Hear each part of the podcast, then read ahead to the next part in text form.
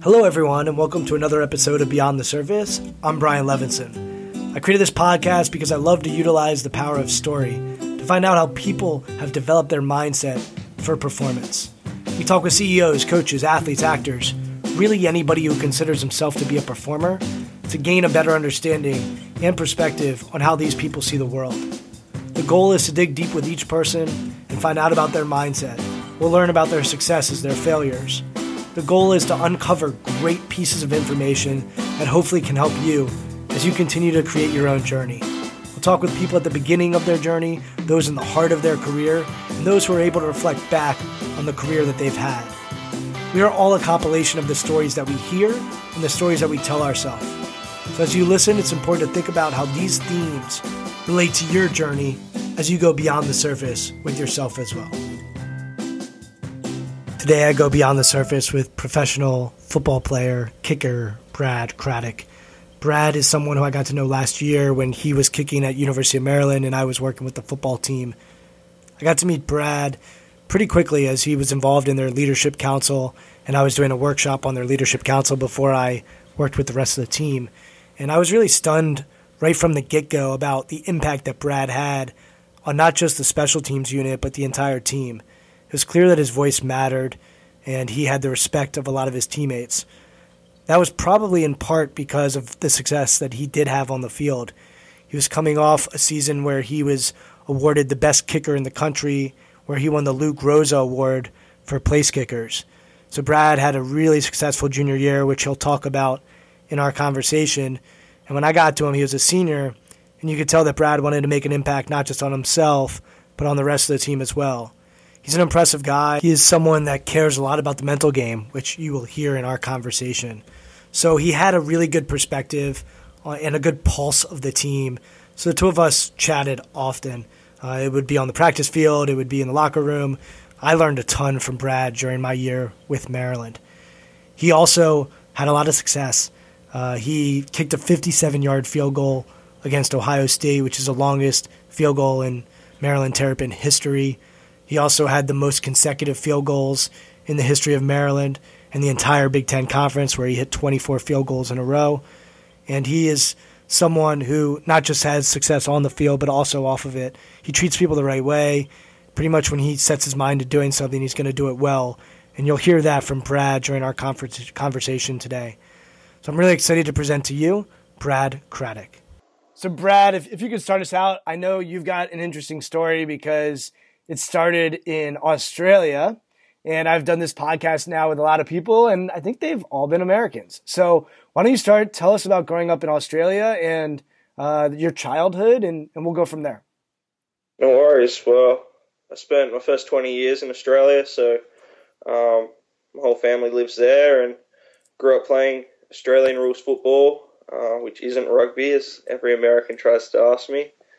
Uh, what's yeah, the What's the difference? What's the difference? Clarify that for for us ignorant Americans. Uh, well, it's actually a, it's a completely different sport. So there's no throwing allowed. Uh, pretty much punt past the ball to each other. Uh, like a volleyball serve, you hold it one hand and you punch it with the other. You're allowed to do that for short passes, and uh, it's about it you have to watch it really. It's very hard to explain, but everyone's all over the field. There's no line of scrimmage, and you score by kicking it between two uprights. And where you grew up, was that the most popular sport? Yeah, so that and then cricket uh, in the summer. So rugby's big up north in Australia, and then Australian rules football's big down south. So, um, yeah, so I grew up playing that, playing tennis, and uh, ended up playing pretty high level tennis. I, I coached tennis for five years and then played high level football, but got injured. Uh, I broke my arm three years in a row, which was a pretty big setback in the sense of trying to play at a higher level. Time out, time out. Broke your arm three years in a row. You just sort of like gloss over that. That that's not that doesn't sound fun. Yeah, um, yeah, it wasn't the best. So I um I did a, I had a small fracture in my right arm the first year, uh, which wasn't too bad, but took me out for the rest of the season. Um, that was I was around 13 then, and then my second year, I snapped my right arm really bad, like bone sticking out, sort of thing. Um, and yeah, so I guess on the mental side, that was pretty hard coming back from that one. Um, learning to get hit again and trusting myself to be able to fall and stuff like that. And you are you also playing tennis at the same time? So did that also take you out for tennis? Yeah, it took me out for tennis, and tennis was more of a summer sport. So um, I'd normally break my arm at the beginning of the season.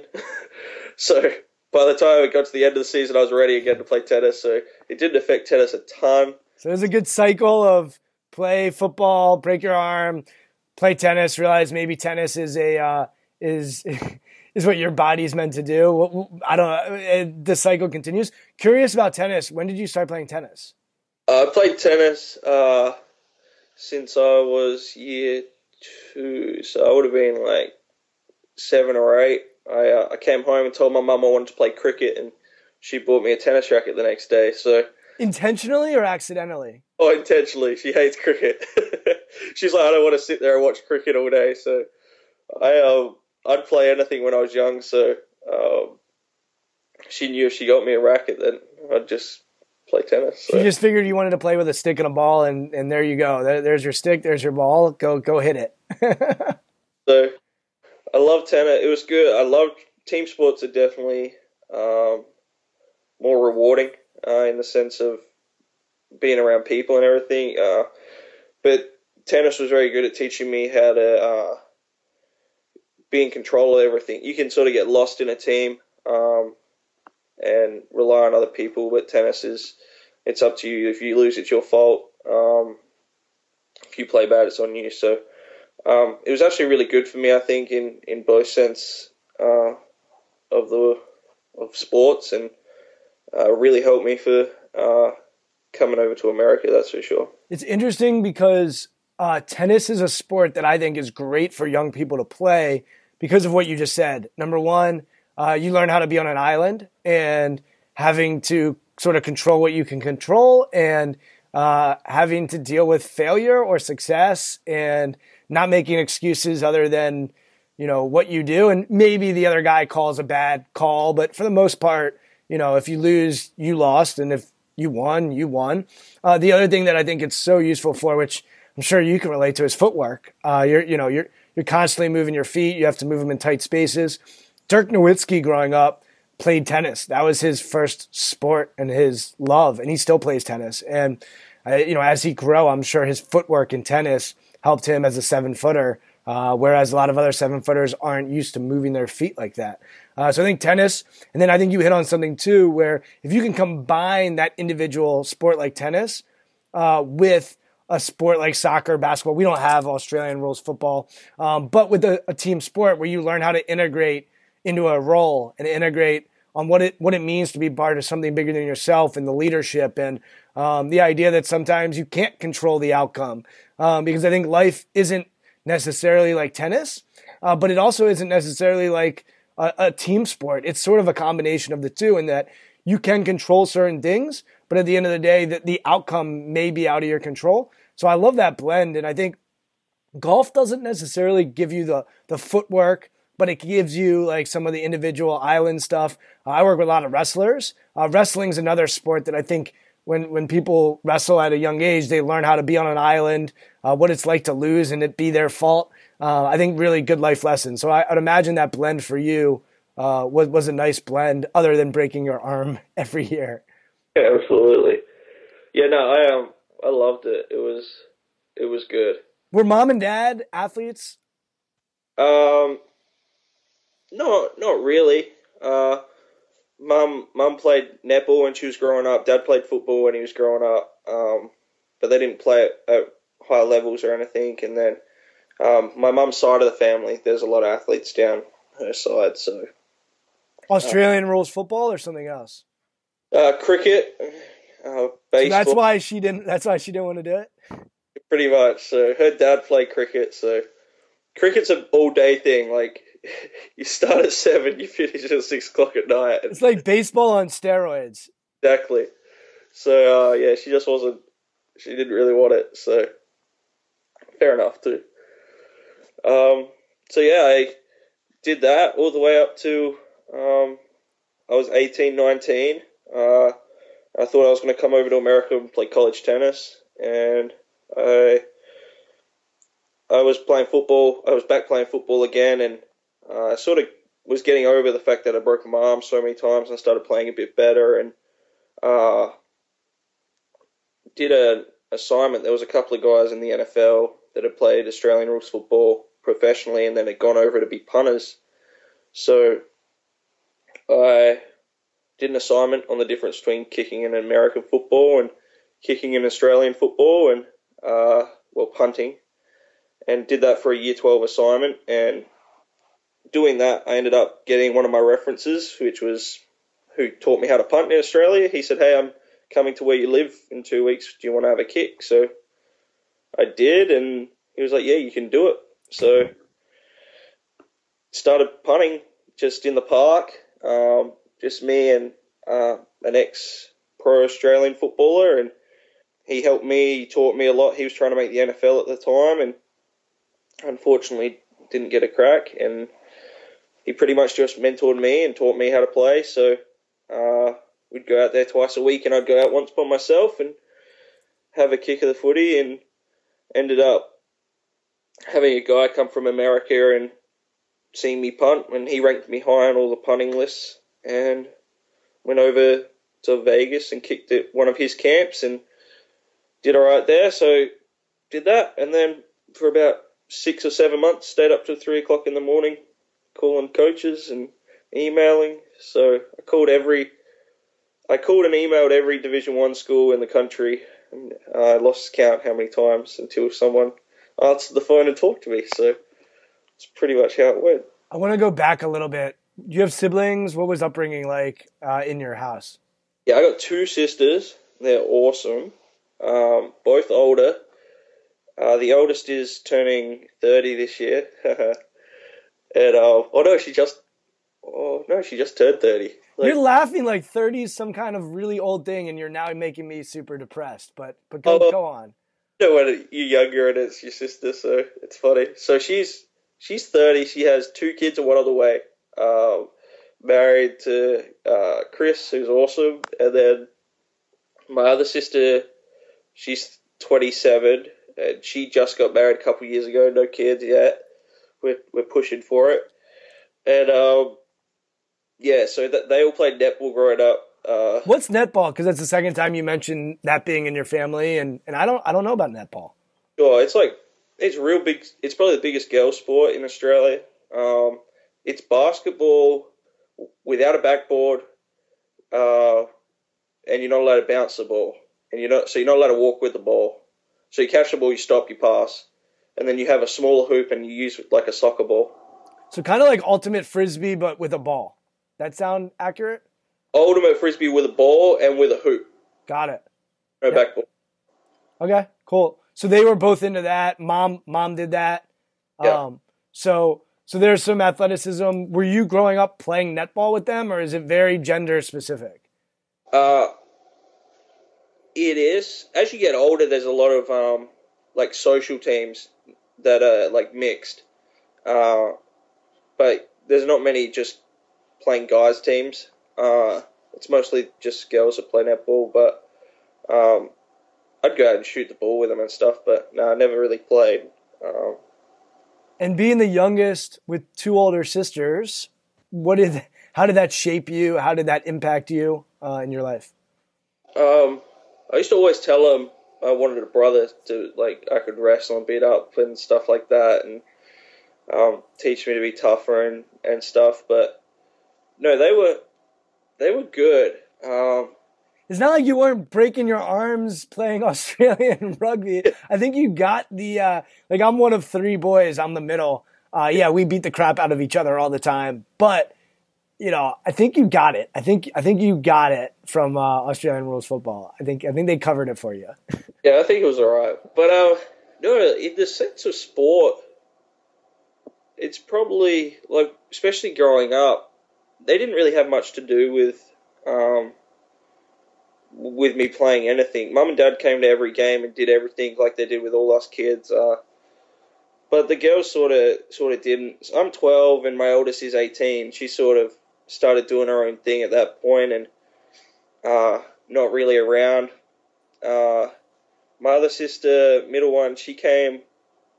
She would come maybe once a year to one game, uh, but they they weren't uh, really involved that much in in my sport. Uh, probably more involved now that I'm over here, and um, it's kind of what I'm doing. So every time I talk to them, we, we talk a lot about it. But that's pretty much uh, that's pretty much it. They didn't. There, there wasn't a big part of our um, communication. Like I get, I me and my sisters are, are, great. I get on with them so well, and we do so much together. But um, it was never really evolved around sport.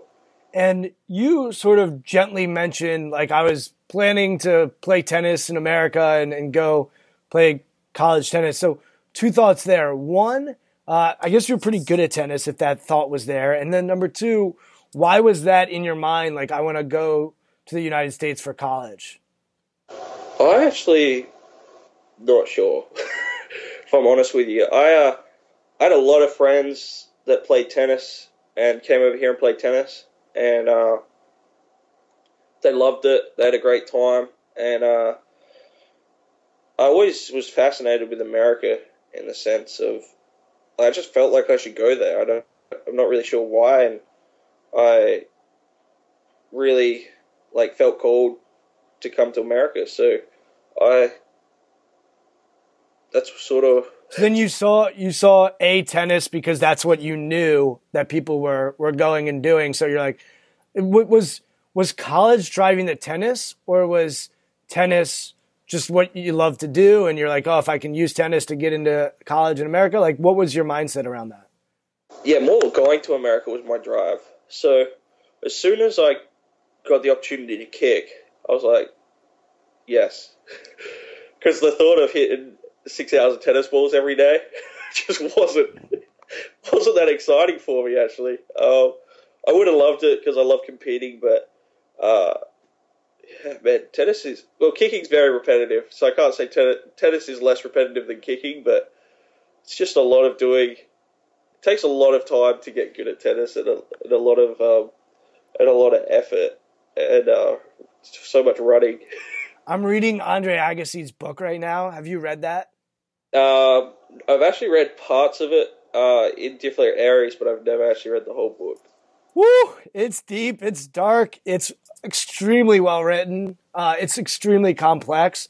Throughout the book, he talks about him hating tennis. Um, you know, I think his dad, and I don't think his dad forced him into playing tennis at a very young age and was very hard on him and abusive. And it's just a, a dark story, but it's just interesting to hear sort of his hate hate relationship, but also with a pinch of love uh, with that sport. And you're right. I think the people don't realize how hard it is on the body. Uh, a sport like tennis. Um, same with like a sport like soccer or um, you know football. The rest of the world calls it. Uh, you don't realize like your legs and how much you know uh, effort goes into toning the body and training the body. And tennis is just a grueling grueling on the body. Uh, and people really don't realize that. And to your point, there's a lot of monotony that goes into the stroke and constantly hitting balls and um, you know, in, in some ways can be a, a boring sport. Um, and I know you play a little golf, but I think golf in, in a similar sense, like people only see like the masters and think like, oh, it's this glorious thing. And they don't realize like the hip pain or the back pain, or I mean, we see it with Tiger right now and the knee pain. Um, but the monotony that also goes into getting good at that sport uh, is what a lot of people would call a grind. Um, and, and, we'll talk about you as a kicker as well. And I think it'll be interesting to get your perspective on it. Um, but so you end up calling, calling, calling, going to Vegas, doing pretty well there as a punter. Uh, did you kick at all then, or was it just punting? I kicked, but uh, you can count how many times I'd kicked on both hands. I, I at Vegas I kicked just because hey why not like all the all the guys were there I was like yeah I'll have a kick so I could always kick the ball a long way in the sense of I'd go back to 55 yards and could kick the distance easy. It was just whether or not it went straight or not. So, and I know uh, you told me when when you were at Maryland, which we'll get to. Uh, you said growing up in Australia, we have a ball on our foot at all times, whereas here we're really using our hands for a lot of different things. And you know, I would imagine maybe up north to your point, like maybe they're used to playing rugby and some other sports in Australia. Uh, but where you were, was that was that what it was? Uh, is it are most of the good punters and kickers from Australia coming from the south, or uh, is there any correlation there? Yeah, so a lot of them. See, there's guys up north that play Australian football. It'll be all the punters come from Australian football. You won't really get a rugby guy that's a punter, but yeah. So I grow up and Dad gives me a footy, and I go out the back and I kick it with him when I'm five, and then over here everyone goes out there just throwing a ball at five. So just think of the time between five and ten years old, where you guys, none of you, you might punt the ball once because you're like, hey, look, I can kick a ball. A soccer ball, maybe. Yeah, like I've I've hit a ball a million times by that point. So I'm five years ahead of everyone. So when it comes to getting to a higher level at this point in our life, so if I'm five years ahead of you, it's it's huge. Just the motor mechanics and stuff like that. So um, that's why you see there's like 50 Australians over here now punting in, in college football. It's they're take it over. It's crazy. It's so interesting because so I remember my high school football team. We had a really good kicker. Like you can make 45 year old, uh, 45 yard kicks, 50 yard kicks. He ended up, I think, playing at Dartmouth, um, uh, or or some school. I don't know if it was Division One or what it was. Um, but we'd play against other teams that would always go for two because they literally did not have anybody on their team who could kick extra points. And yeah. you know, to your point, like we we do, we grow up historically, we grew up playing catch with a baseball, or you know, now like I'm in Maryland, people grow up throwing a lacrosse ball, or um, they're using their hands or shooting basketball hoops.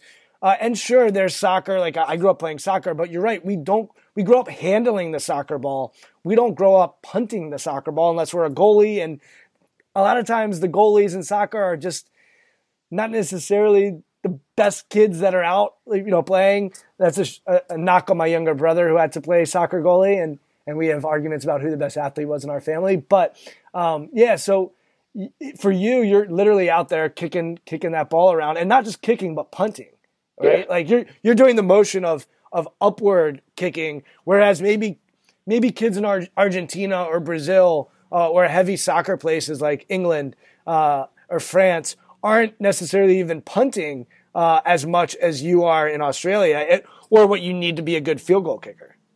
I look at it this way: if you have our best athletes are punting the ball all the time, your best athletes aren't the ones that want to then play end up playing the position, and maybe perhaps they're good at it.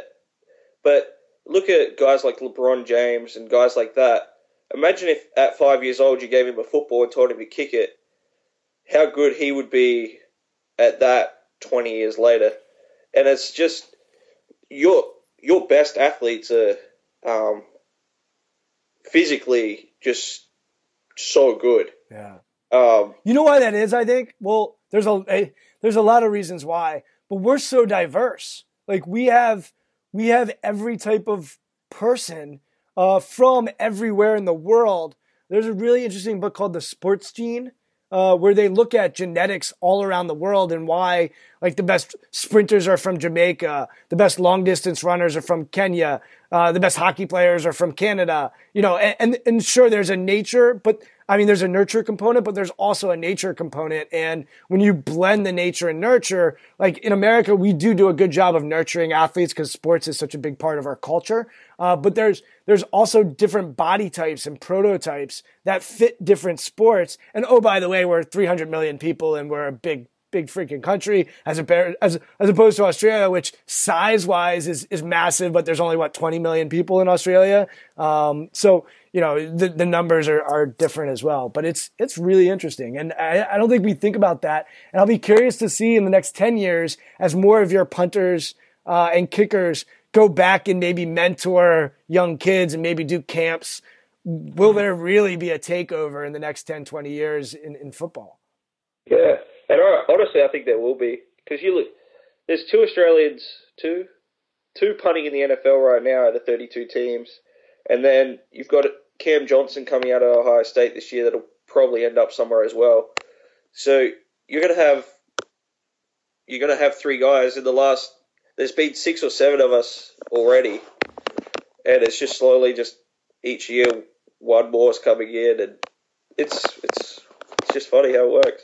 All right, so take me so take me to those 3 a.m. calls, those emails, uh, just trying to make your way over here, and and how how did that end up working out, and and finally coming in your favor? Sure. So I uh I got back from uh my camps in Vegas in uh January um before my freshman year. And I'd made calls since about November, but hadn't really pushed it until I'd done that camp. And then, yeah, I just sat down with a list, spreadsheet, found every school, uh, went through the athletic directory, found every coach, found every special teams coach, and every recruiting coordinator, their phone number, their email, put it all in a spreadsheet, and then one by one just went through. So I sent everyone my film, and then followed up and called everyone and asked them if they'd seen my film and if they liked it. And uh, I looked at it. If they told me no, we definitely don't have a spot here, then I just blacked out their their name or the thing, never call them again. And uh, if they didn't say no, they were still interested. So uh, there was a lot of guys like were trying to be nice about it without saying no. So I kept calling them until they did. so I uh, ended up calling Maryland for probably close to 50 times, I reckon. Maybe wow. like four. Uh, mostly because one, I thought they needed a punter, and and then two, uh, they they responded to me one time and seemed a little bit interested, but not not very, not enough for me to really push it as much as I did. And then they'd stop. They wouldn't answer their phone, so I just kept leaving them messages until they did. So the recruiting coordinator. What was kept, the message? Give me the message. Oh, that's easy. Hi, my name's Brad Craddock. I'm a kicker punter from uh, South Australia, Australia. I just sent you through uh, some punting film. I was hoping you'd had a chance to review it and uh, was wondering your position on whether or not you're looking for kicker or punter for the next season. Amazing. You you have that down. Like I, you, if you called them fifty times, so that you probably made a thousand of those calls, and uh, I figured that that would come back to you pretty easily. Yeah. So I, I literally do that for every school, and um, where does that drive, that determination, uh, come from? Is that parents? Is that self learned? What where does that come from? Um,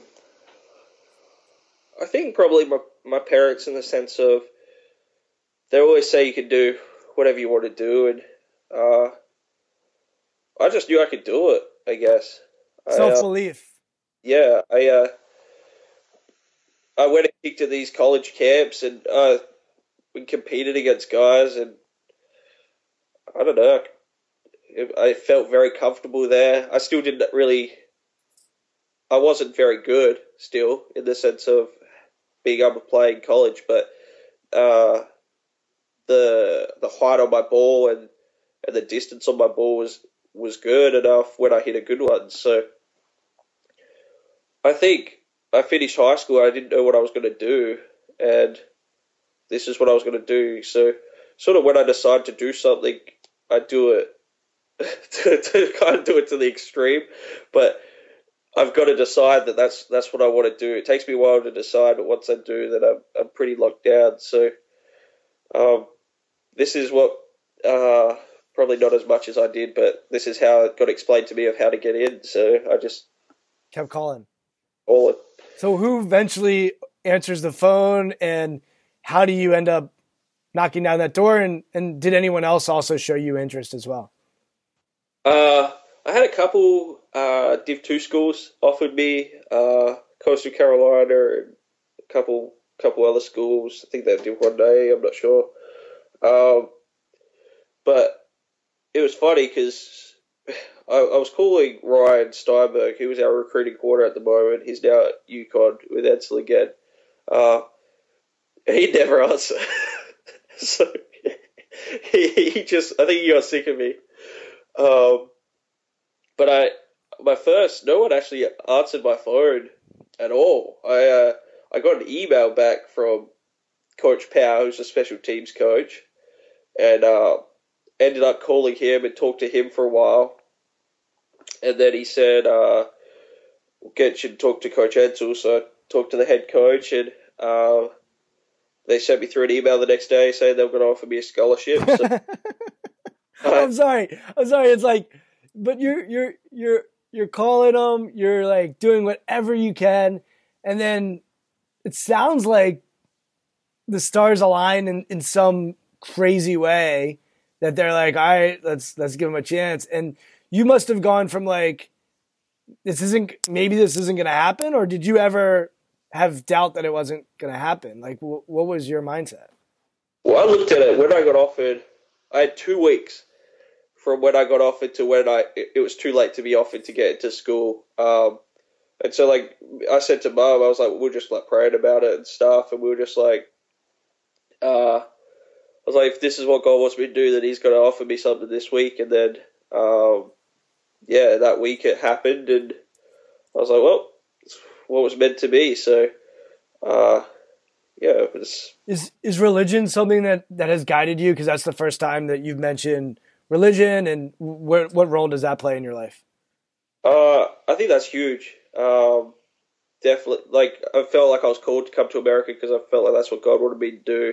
Uh, we'll, we'll talk about a lot more when we get to sort of kicking side of it. Uh, it's definitely helped a lot uh, in performing, but uh, yeah, I just that's where I felt called, and that's what I felt like I was meant to be doing, and I think that's what sort of drove me, I guess, in all of it because I don't know, it just felt right. You know what I mean? So um, when I got to the point of calling and doing it all, I was just like, well, if it at that point you're invested so much because you've trained, but you're not in. So if it doesn't work, you're like, okay, well, it's not meant to be, and I'll I'll just move on and do whatever else I'll do it Australia. But um, once I got that call, I was like, okay, that's definitely sort of the where I'm called to be. So uh, yeah, that's pretty much it. And did you have any idea like where Maryland was? I mean, we're a pretty small state, and do you have any idea of it being close to DC or like you can't? There's no way.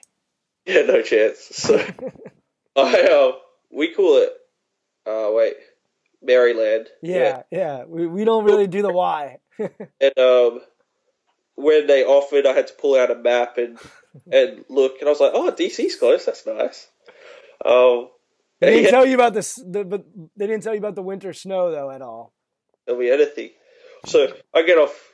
Uh, I get off the plane. It's pretty hot, and they they were just laughing at me when I started talking about snow. So yeah, so I got yeah, so I got picked up in like May, or so it was like really late in the recruiting process, and um, coach.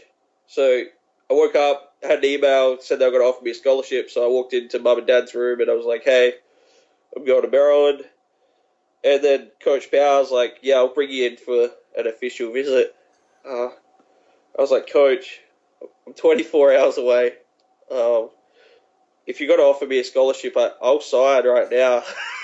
like, and I'll see you on the first day. That's amazing. That's so, going to be a pretty expensive official visit yeah, very expensive. And then it would have sucked because I would have flown for two days, had one night there, and they had, had to fly me home. Yeah. So, uh, well, if if they hadn't have come through, would you have done the like the Division Two, or would you have done pursued something else? I don't know. I uh, there was never a time in my head that I thought it wasn't going to happen, and um, so I wanted to play Div One ball. That was my prereq. Um, I wanted to play Div One, good academic school, uh, and I never thought it wasn't going to happen. That might sound stupid, but it just there was it was never a thought in my head that I wasn't going. So it doesn't sound stupid at all because when I I've done this this podcast with probably 15 people, maybe 20 people, and most of those people will say like yeah, like that's it was gonna happen. Like I was gonna make it happen. There have been a, a few that, and, and, this goes for a lot of my clients over the years. There are a few that say like I, I just never really thought that I'd be in this position, and it just sort of happened. Uh, but a lot of people will say like there wasn't really another option for me. Like I was just like so all in on this. I've I've talked to like some people that are out in Los Angeles doing like acting. Uh, and pursuing a career out in Hollywood. And I think there's some similarities to that to the sports world where it's cutthroat, it's hard, it's difficult. Um, but a lot of people, it's their dream. And, you know, they'll, t- people out there, all the people I talked to out there are like, no, like this, I was going to make it. Like there wasn't any sort of plan B in their mind. Yeah. And I think that's, that was me in the sense of coming. I was just like that. I just knew it was going to happen. I didn't think I'd ever kick a football in a game. Uh, but that's a, that's another story again. But I, uh, yeah, I don't know. I just thought it, I was just meant to be. So I really thought that that's where God called me to go. So, so you get to Maryland and talk to me about freshman year. Oh, freshman year was rough. So I um I landed a week before training camp and uh, got food poisoning really bad. Me and my dad. So dad came with me. So he ended up collapsing collapsing in subway. Wow. With him. I thought he died, and then I was like throwing up blood. So I lost like ten pounds or something, and then went straight into camp. So dad went home and I went into camp, and I was lucky in the sense I played Australian football because it's very uh, cardio based. So we're doing all the conditioning runs and everything, and I just ate it like it was easy. Uh, but if I didn't have that, if I was in the shape I'm in now and had to do all that, I would have been in a little bit of trouble. So.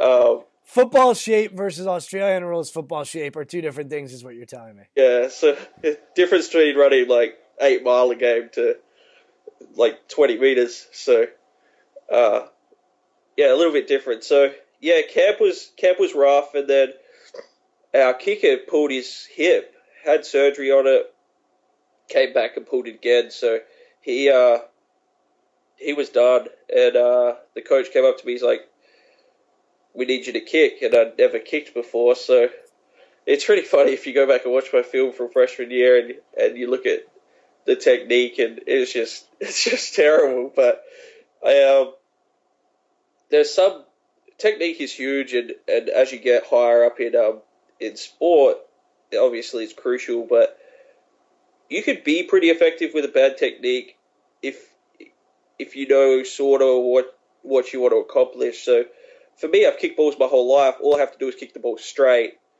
Uh, I was fine in the sense of when there's not much pressure. Um, I'll just I won't hit a good ball, but it'll go straight and, and I made kicks. I was I went ten of sixteen my, my freshman year, which wasn't wasn't good from a kicking standpoint. And you're punting as well. No, I, I didn't punt. So um, I got in and and the coach said to me, he's like, I don't want to burn out your legs. You just got to do the one. So I was pretty not. I wasn't very happy my freshman year. Uh, I've been training two years to punt, and then they switched me to kicker. But in hindsight, very happy. So uh, it's funny how things work out. And yeah, so freshman year, I was doing okay. It's funny, I'd, I'd hit like a 50 yarder, then I'd miss an extra point. Uh, found the short ones. I, my stats are way better from outside 35 than inside 35. It's it was crazy. Um, Any idea why? I didn't feel the pressure of hitting a long one. Uh, like you have a 50 yard field goal, you're a freshman in college, and you miss it, and people are like, yeah, it was a 50 yard field goal. So I made all that. but then when it got to um, the short ones, I would I would aim like I wouldn't trust my technique, which I didn't have, which is why I didn't trust it. and I would I'd pull the ball left every time. So I'd just wrap my foot around it, and just yank it, and uh, Where does up where does pressure come from for you? uh, the expectation you put on yourself um, is is pressure. I think. I think there's there's no such thing as pressure, and um, in the sense of what you what you put on it. So if it doesn't mean anything to you, you won't really feel pressure in it because it, it doesn't matter if if you fail or, or the outcome in it. Uh, if you if you want it badly, if it's something that truly means a lot to you, then the pressure will feel you'll feel more pressure. You'll you, all your emotions, your adrenaline, all of that will, will sort of kick in. Your fight or flight stuff will kick in because um, it's something that defines who you are as a person and what you do. And uh, yeah, that's it. So I love that, and now you're now you're getting into my world, right? And so for me, I think you hit the nail on the head. It comes from your own expectations that you put on yourself. However, often we think of pressure as the outside world putting expectations on us. But I think you hit the nail on the head. It comes from the inside out and not the outside in. Now, I think you also hit on something like we might feel pressure, like have a physical response or cognitively have a thought of pressure. Those are just thoughts and feelings. Like, like I always talk about it. It's like if you go home at night and your girlfriend was watching the Kardashians and you turn on the TV and the Kardashians are on. You might feel a certain way about the Kardashians and that TV show. That's yeah. that's the input, all right? But the output is your ability to change the channel. And the self dialogue that we have with ourselves, the ability to change the story, to shift, to interpret the feelings or thoughts or the TV show, and then change the channel, that's where we do have some choice. And that's where we do have free will. So, like, I, I think it's so important because I think stress and pressure are two separate things. Stress can kill somebody. Stress is a heart attack. Stress is, is really unhealthy. But you're right. Pressure if it's the expectations we're putting on ourselves, then we need to also interpret those expectations and make sure that those expectations are helpful and not harmful. And the idea of fight or flight, like, you know, are we gonna are we gonna take those expectations and, and that pressure and then fight, or are we gonna run away? And that interpretation, like I always think, I think interpretation is the most important skill a person can have because we're gonna have feelings of tension. Uh, we're to have thoughts of doubt, but they're just thoughts and feelings. And if we can learn to accept them and then shift the interpretation and then put out a different show and change the channel, then we can handle that pressure. Absolutely. So I um yeah. So so all right. So freshman year you do you do okay, but you're sort of lear- you're still learning how to kick. You're learning the technique. Did anyone help you your freshman year learn, or were you pretty much on an island trying to figure it out? I was, yeah, just figuring it out myself. So I got to like six games in, and I had a game-winning field goal, 33 yard left uh, left middle, and I hit the left upright, missed it, and uh, that sort of like uh, that sort of hit me pretty bad because before it, I cared about it before in the sense of like I, I, what I was doing, like I was trying really hard, but when you become responsible for your team losing, um, that's another aspect altogether. So after that, I really struggled the rest of the year. I was I didn't do well, um, lost a lot of weight, really struggled actually, um, and then went home the end of that year and lost a lot of weight and, and struggled mentally, like struggled like dealing with the emotion of of carrying that load. Uh, yeah, a bit of everything. So um, ended up going home and and didn't want to come back. So I, I was pretty close to not coming back after my freshman year. Um, and yeah, it was just I I didn't have the so there's there's a lot there's the there's obviously the mental part of the game, which actually I I think even my freshman year wasn't too bad. Uh, I understood I understood what needed to be accomplished and how I needed to go about things. The thing that really wasn't there was my technique and uh, the physical ability to repeat something over and over and over again. Um, now, obviously, if you can do something once, if your mental game is completely great, you should be able to repeat it. Uh, but my technique, my best kick went left. I had to control my ball so when I when I blocked everything out and just let it go, my ball went left. So it was a constant battle in my head, thinking of what I had to do, and, and not a reaction of trusting my body, uh, which was looking back on it now, it's very easy to identify and know that that was my trouble. Uh, at the time, it was it wasn't that easy to tell. So you hit on Brad. You hit on something that I, I just want to pull on and tug on, which is people say if a guy misses a free throw, oh, it's all mental, or a golfer, oh, it's all mental. It's never all mental, just like it's never all technique, and just like it's never all physical. So if there's three different elements, like there's the physical, like what kind of condition we're in, uh, like if you have a sprained ankle, like that's gonna affect you as a kicker. I'm assuming. Um, there's the physical component, there's the mental component, and then there's the technique. And you're right. If the technique isn't sound, or isn't consistent, then the mental is going to falter. Uh, if the mental isn't consistent and isn't strong, then maybe some of the technique will falter. But they all work together uh, to make the person. Look, if if if we're not in great shape, like we can get away with being not in great shape, but that might impact your technique a little bit. So they all go together, and I I always I always say to someone, I'm like, it's never all mental, it's never all physical, it's never all technical because you're right. Like you said, I, I, didn't have the greatest technique my freshman year, but maybe I was really mentally strong and in great shape because of Australian rules football. So maybe I could overcome some of the lapses in technique. Uh, but I call it filling the buckets. Like we just want to fill all of those buckets to give ourselves the best opportunity to be successful. And that's all it is. We're just trying to fill buckets. Yeah, absolutely. So I, uh, so I identified that my technique sucked. Yeah. my freshman year, and I, uh, I said I watched a. It was uh, Clemson versus LSU when I went home. It was a bowl game, and uh, the Clemson kicker, he had like a forty-yard field goal to win the game, and he, he did it and he made it. I was like, well, that's what I want. So I was like, no, like I'm gonna do it. So. So at that point, you realize like the pain of missing the 33 yarder was eating at you. But there's a shift now to say like I also I want to feel that 40 yard game winning kick. Like, so you shift now away from the despair of causing your team a game to the potential joy of winning a game. Yeah, absolutely. So, um, so I got that. Realized my technique was bad, and I said to mom, I was like, "Well, if I'm going to do it, I'll do it properly." So, I um, I called a guy in San Diego who'd coached me once before on kicking um, when I was out in Vegas. Called him talked to him for a while, and I asked him if he could. He was the best coach I knew, so I was like, "Can you coach me from from San Diego? I'll send you film."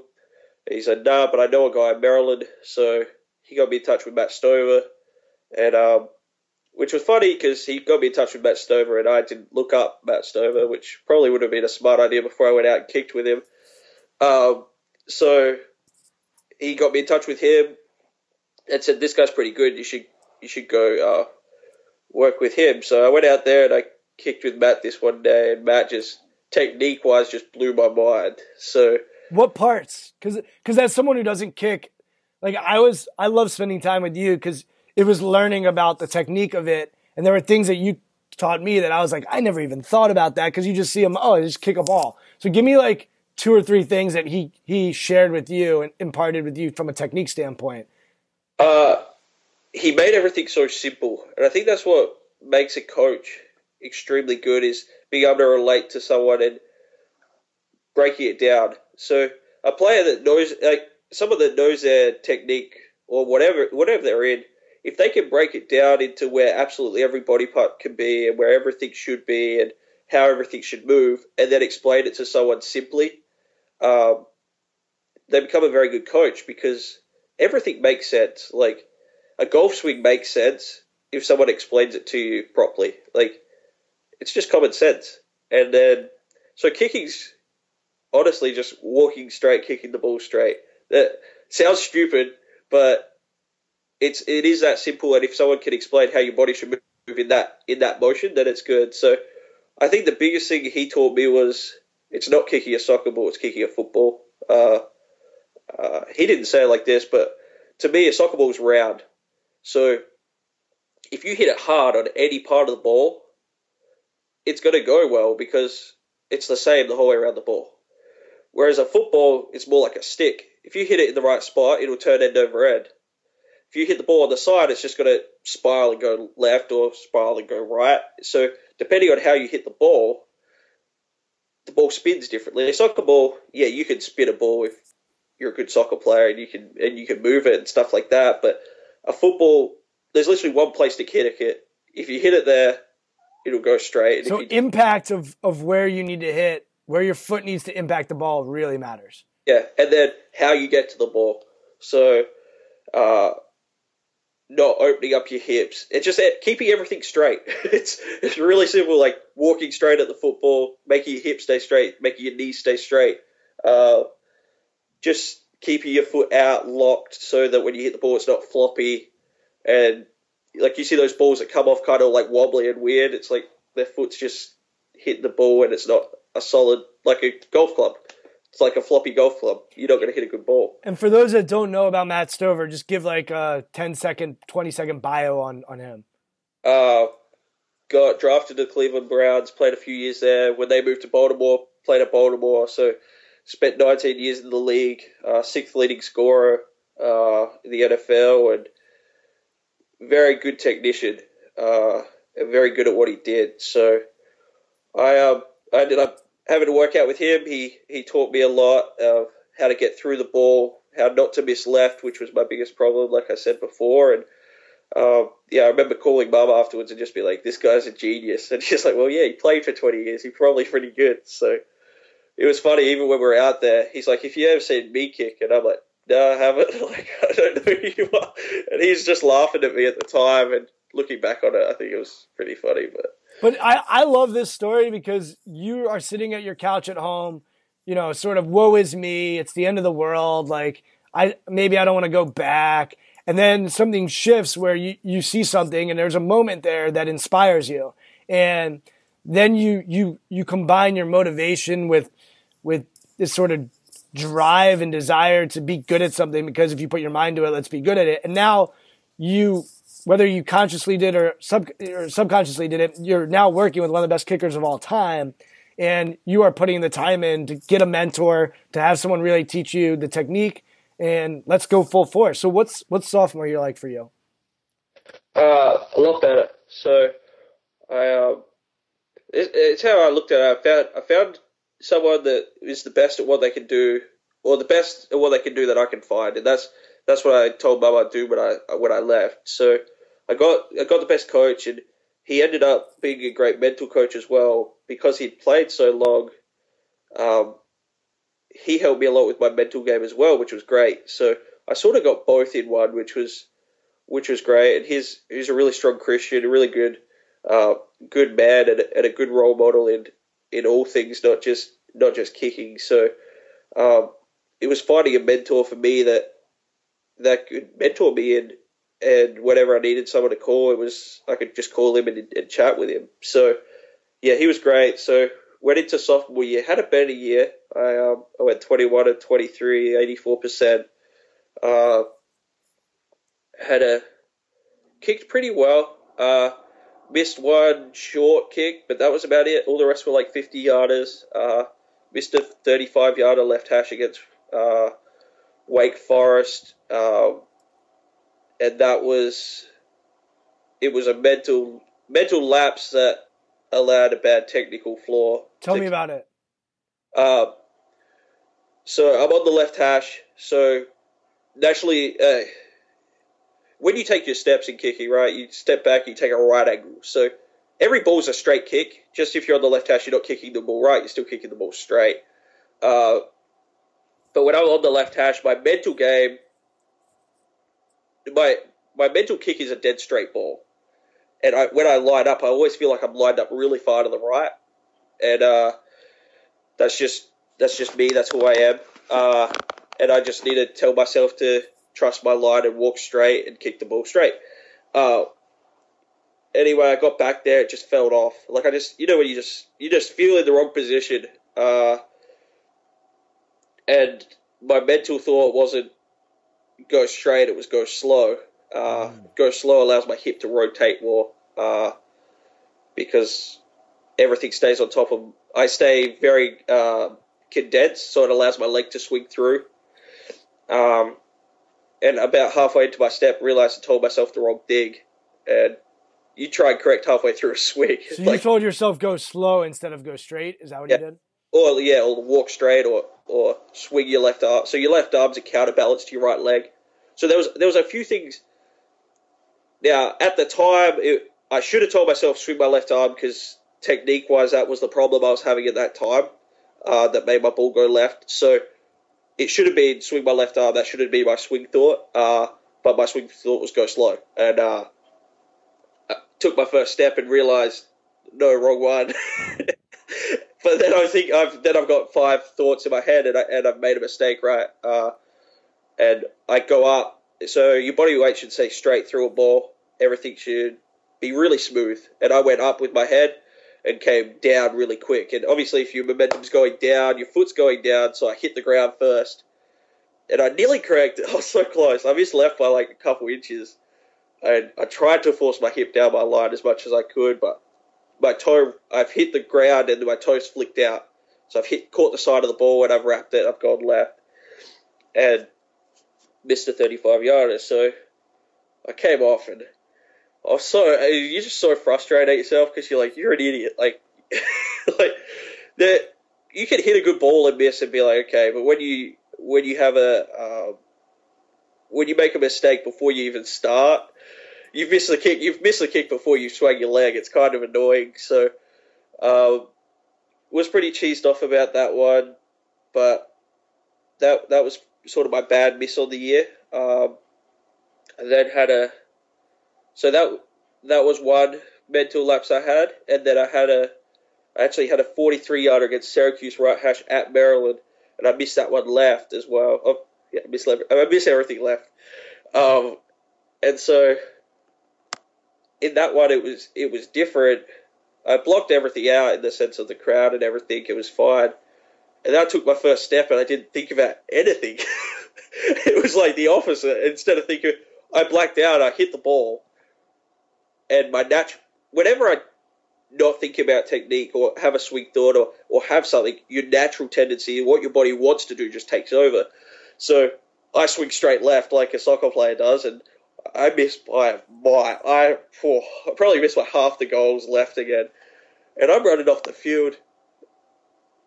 Like, what just happened? Like, I had no idea. It was like I blacked out completely. Didn't don't really remember the kick very much. Go back and watch the kick. I'm like, wow, you that was so bad.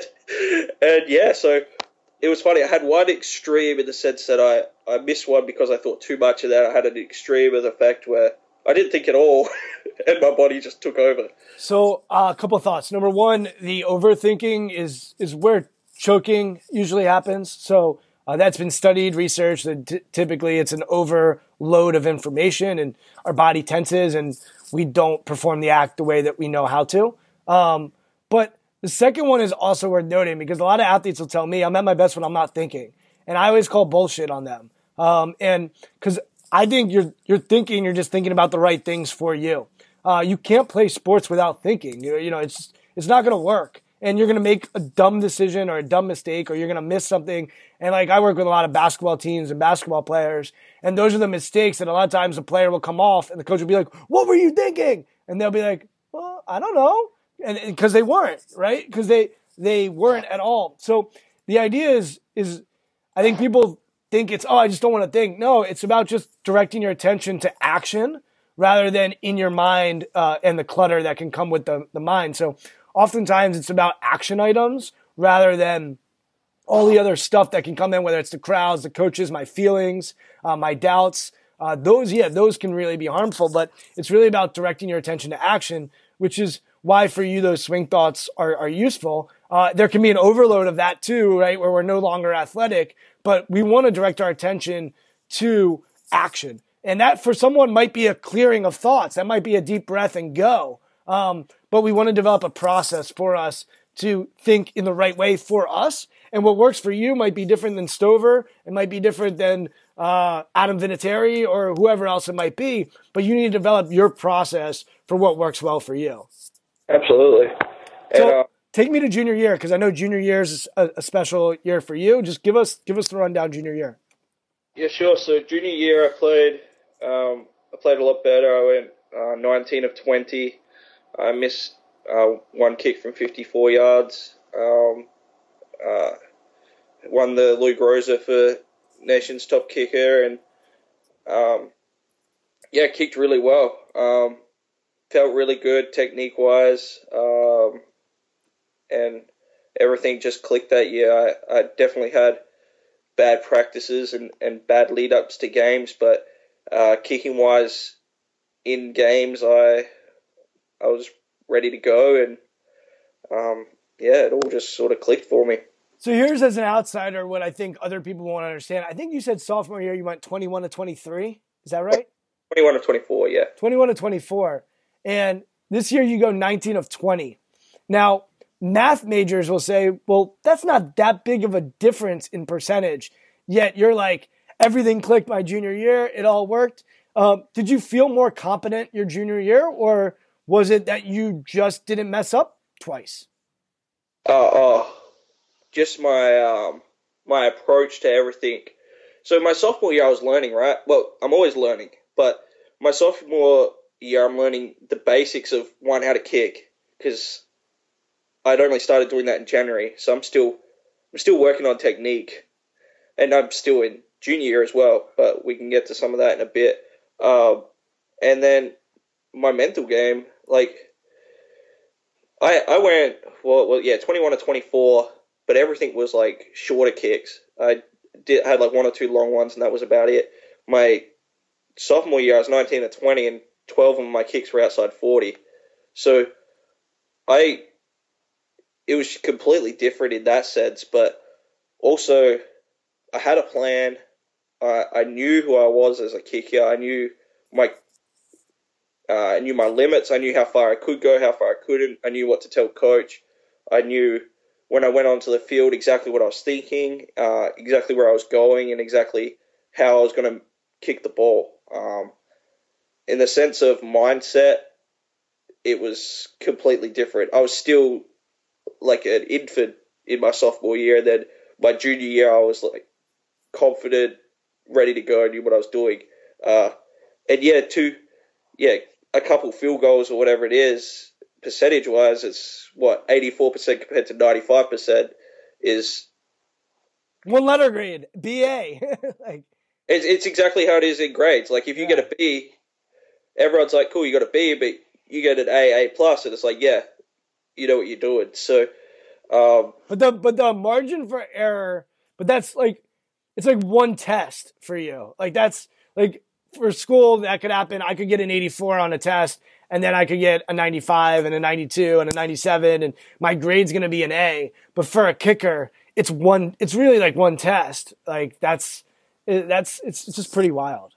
Exactly. And then it is one test in that, but it's also like every kick is one test, if that makes sense. Because you could screw up one time and then it screws up your whole mark. you, you can miss your first kick of the season and, and you can't go perfect that season. It's just reality. Um, so I, I, missed my last kick of the season. I was 19 and 19. Um, I had a six minutes left in the last game against Syracuse. Uh, we were down by three, 54 yarder. And um, I had coach came up and asked me my dis. I told my distance was 49 yards that game. Uh, it was like 27 degrees, kicking into the wind. Uh, just just a bad one bad situation to be in. Uh, so he came up and asked me, "Can you make it?" And I said, told him I was like, "If I hit a perfect ball, I can make it." And my holder said, "No, he can't make it." Wow. And um, we go. He Who was your holder at the time? Uh, Michael Tart. And uh, it was good. I'm glad he said that in the sense of I should have said that to coach. Um, and but you never want to you never want to go into a situation thinking you can't do something. Uh, you, you, it's a 75 yard field goal. Yeah, coach, I, I can make it. It's, yeah, you have to be narcissistic in that way. Yeah, I have to. T- in, in myself, I have to tell myself I can make it because if he does put me in, I better be going in saying, yeah, I'm going to get it. Um, and I knew if I hit a perfect ball, I'd, I'd make it. Um, so I'm left hash. Holder tells you my card, and uh, we get out there, and I line up, and so I'm on the left hash right. So the closest point to me is the left upright of the goals, and uh, I had warm up. I hadn't gone back that far. Like I, I didn't. I was like, it's like it's pretty much like a golfer. Say a golfer, he takes out his his seven iron, and he has to hit it like a driver. Right. So, I um. Wait, I, I, just because you use a golf analogy, can is the holder like your caddy? Is that is that a fair analogy, or is that taking it too far for the holder? Uh yes, I, that's how I. Especially Michael Tart, he he very much was for me. Uh, he was a kicker as well, so he was awesome because he was my backup kicker and realized that I was going to start and was like, "Yeah, I'll do anything to help you." So for him, he understood what I needed. He understood how I how I wanted my ball, everything like that, and he just did it and was very confident in himself. So you've got a guy that's just learning how to kick with a guy that's kicked nearly his whole life, soccer player, and um, he gets it. And he gave me a constant, something that was always consistent in front of me. He he he never missed a spot. He never gave me anything else to think about. And there was and this was I still remember this day. We're practicing. It was it would have been my sophomore or beginning of my junior season, and uh, he puts a hold down. I kick it, make it, crush a ball, good ball goes in. But it felt weird. I was like, "You missed a spot." He's like, "No," and it was like he was so he knew exactly what he was doing, and he would tell me if he missed a spot, and sure. he would take the blame if it was his fault. But um, he, I think he did that once in like three years. So he he just solid doing and yeah. So he was my like consistent that he was that guy that I always could rely on and, and was just there. I didn't have to think about him. So yeah, he is he, he is in that sense, but he's not going to go out there and say, "Oh, hit it like this" or "hit it like this." Like I, I, I do all that myself. I tell him where to put the ball, or like everything like that. The so. reason I thought about that, which I never thought of it until you said when he told coach, "No, he can't. He can't put it there." Like I think of a caddy saying to his his guy, like, "No, that you're that's not the right play here." Like, um, and it's more look golf.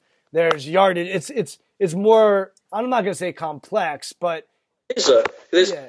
More there's more clubs. There's more there's more things you've got to decision making, more decision yeah. making, and yeah, you, you might hit a fade, you hit, might hit a draw, you might hit a different club two different ways. So sure.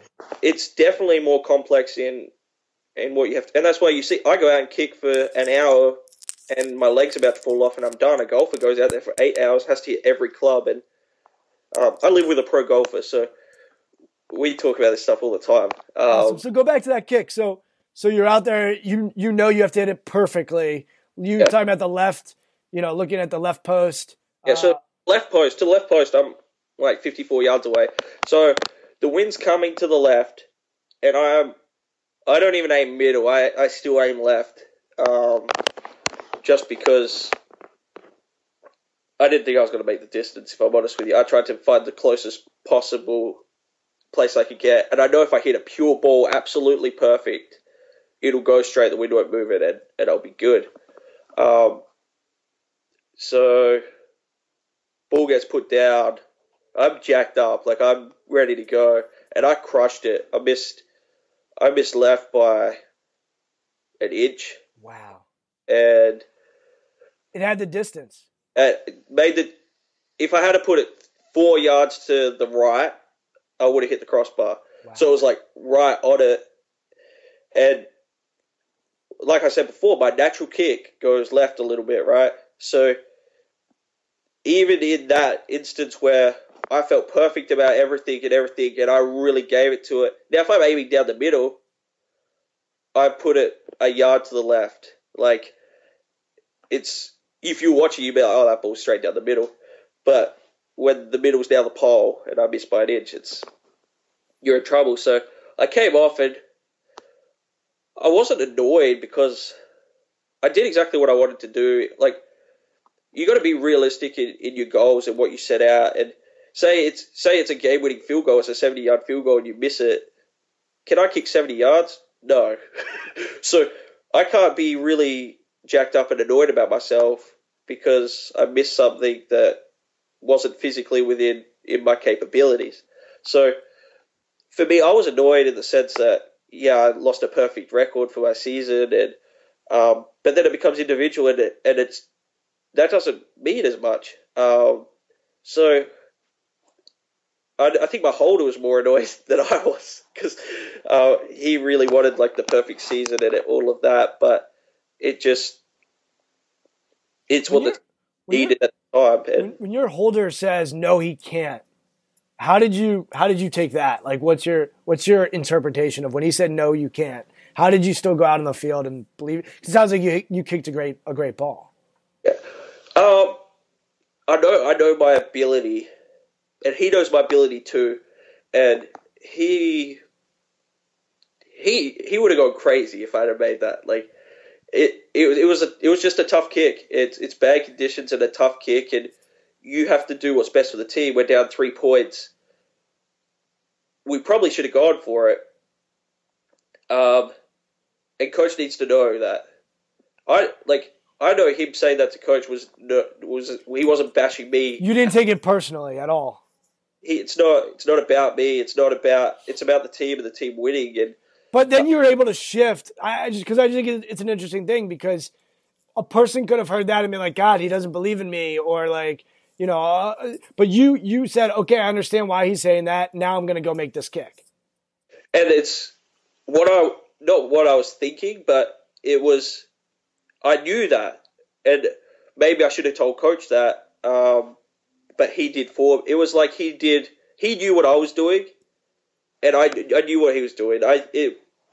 It didn't he, affect your kick though, which is interesting. And he um, we had a, we called a timeout for it, so it wasn't like no, he can't do it. We ran out there and I had to kick it. It yes, it might have been different then. I had a timeout. I got to coaches like, yes, we're going to do it. I got to walk away and be like, what do I have to do?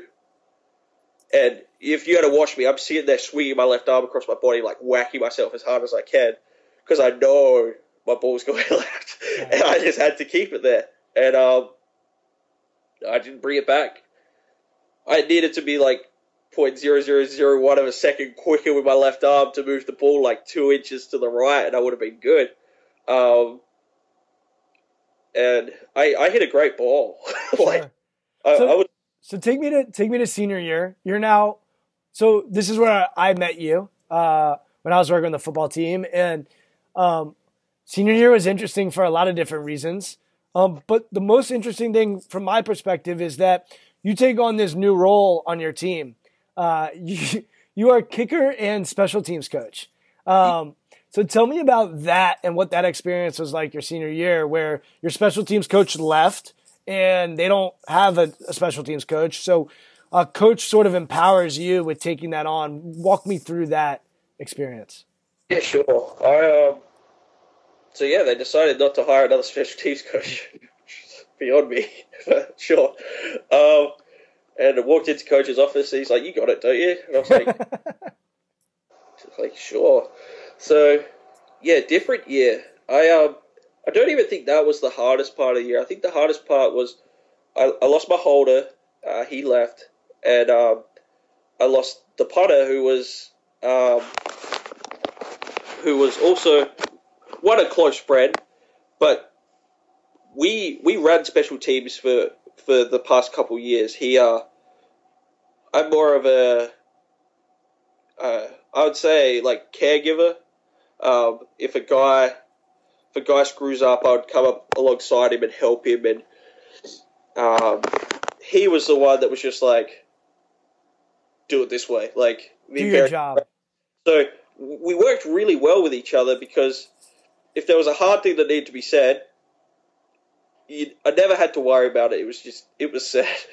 just he just said it how it was, and then I got to really build up the other guys. Um, and they they were both him and my holder were the, there the year before me, so I still looked up to them as leaders. Um, even though I'd done well, I, I'd, I'd had a really good career there. Um, and those and my holder obviously he wasn't playing at all; he was just holding they they were still uh, big role models, I guess, uh, on what we did at practice and, and stuff like that. So the following year, we lost our punter. I lost my holder, so eh, we bring in all these freshmen, and I had to worry about these freshmen that really struggled. The punting game really, really struggled, and um, I had to get a new holder, and none of the guys knew how to hold. And I ended up with a quarterback as a holder that I couldn't get enough time with. Uh, he he was doing quarterback drills, and I the only time I got to kick with him was in period, and we never got a timing, a consistency down where where I felt really comfortable, and um, and that's a that's another mental game, right? Uh, the amount of times he screwed up in the game, one time, um, and I've missed three kicks, so the other two were all on me, mostly just not trusting what was being put in front of me, and um, changing my, my technique, faltering because because of my preconception of what, what was going to happen. So it was a rough year. I ended up uh, dislocating my hand and my thumb at the end of the season as well, so missed the last three games and just nothing seemed to work that year. Uh, team didn't do well. Head coach got fired pretty much everything that could have happened happened, and uh, yeah, it was just a rough year. So, um, yeah. So we've learned that a holding is important, and b that you should not really be in contact sports using your arms because that's your fourth sort of arm injury, but your legs seem to be pretty good and pretty solid. Um, take me to what you're doing now. So uh, you graduate from Maryland. Uh, you have really an illustrious career there. Uh, one of the things you didn't talk about is you really took on a leadership role uh, your senior year, and for a kicker, I think that's somewhat rare. Um, and I, I, know you had a voice in that locker room and, and were respected. Uh, and obviously, being a special teams coach essentially was interesting. But tell me what it's been like, sort of being on your own. And uh, I know you, you've been trying to make it as a professional, and uh, this is now your second year. So take me through that process and that journey and what that's been like. Um, sure. Well, I ended up finishing senior year, went to the NFL Combine, uh, had an okay combine, uh, didn't kick as well as I would have hoped, and ended up getting picked up by Cleveland on draft day. Uh, so spent spent a couple weeks with them and, and ended up getting cut. Uh, actually thought I kicked really well, felt really good about everything. Uh, but that's the NFL; it's just a business, and I think they brought in eight kickers that year, so they just sort of shipped us in, shipped us out. Um, and then after that, had workouts with Pittsburgh, Atlanta. Had great workouts at both. Uh, Pittsburgh didn't end up picking anyone up. Uh, then Atlanta picked up 16 year vet uh, Shayne Graham, and we kick kick for kick. I, I thought I did well, but obviously when you have a guy like that, that's that's who they're going to take. So um, did did well, kicked well at all of those things, and then sort of just waited last season, hoping hoping to get a phone call, and that was pretty hard, mostly because all you're doing, uh, all I was doing is tra- was training and truly believing that something was going to come up, and it and it didn't. So um, I got pretty bored, if I'm honest with you. Just didn't do much. Uh, tra- training four hours a day, and then sort of that was it uh, try to catch up with people when I could, but they're all back at school or, or interstate, wherever they're living. So um, that was hard, and then came back to Australia in November last year. Uh, spent a couple months there, uh, then came back over here. Had a had an NFL like sort of camp for free agents uh, in January. Then went back home for two of my best friends got married within two weeks of each other, so I got back for both of those, and then came back to the states. Just had another camp uh, this week, and now I'm here. Probably I'm uh, going to start. I got Maryland Pro Day in a, in a couple weeks, and then might have to get a real man's job. So, it, it's an interesting thing. So you are trying to do something where there are only 32 people essentially uh, doing a job in the world. I mean, this isn't like, you know, there are other, there's Canadian Football League, there's, there's, there's probably other opportunities for kickers, but not like basketball where there's a ton of overseas jobs or soccer where there's the MLS and there's, you know, all these leagues all over the world. Like American football, there's really limited amount of spots and 32, so they don't take multiples. And like you said, these guys will kick for 15, 20 years. So, like, really, there's maybe one job a year that opens up. I mean, like, how many? We're talking about, like, you have to be the best in the world, essentially, for your age, right? Like, is that how you look at it? Yeah, that's that's exactly how it was. So, uh, coming out of college, I was top three, I guess, and in what I was doing, and yeah, didn't did hard didn't really get an opportunity. If if I'm honest, I, I um, it was just how it was. So yeah, it's a tough market and it's a it's a tough business, but you got you got to give it a crack, right? Um, if you don't do it, you regret it for the rest of your life. So, uh, yeah, it's it's definitely rough. And you look at it, you're just like, how are people even going to see you now? Especially with, with college being over, and um, college was a great platform of getting looked at, and scouts are always at the games, and, and coaches always watching. So being out makes it makes it a little bit tougher, and that's why I've sort of done these camps. But um, yeah, I'm not really sure what, what the future kind of holds in that. I um, well, here's here's what I love about what I'm doing. So I'm interviewing people at the beginning of their journey, the middle of their journey, the end of their journey.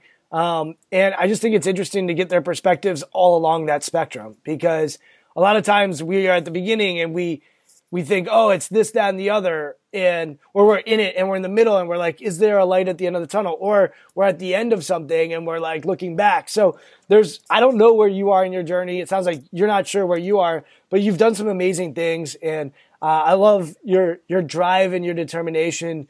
If you're gonna do something, let's go all out. Let's try to make it happen.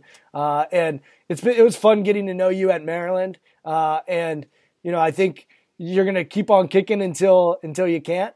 Um, so you know, I love you sharing your wisdom. I know we talked a lot on the field about the mental game, and I know it's something you're pretty keen on and and enjoy talking about. And uh, I look forward to many more conversations with you uh, in the future and, and, following your journey along the way, and um, you know, hearing about all the great things you're doing with this with this life of yours. Yeah, should we go? All right, Brad. Thanks so much for uh, coming on, and uh, appreciate it, bud. No worries, mate. Thanks, bud. Thanks again to Brad Craddock for coming on the Beyond the Surface podcast. Brad's an interesting guy. He's someone who's very analytically sound. He's someone who is perceptive.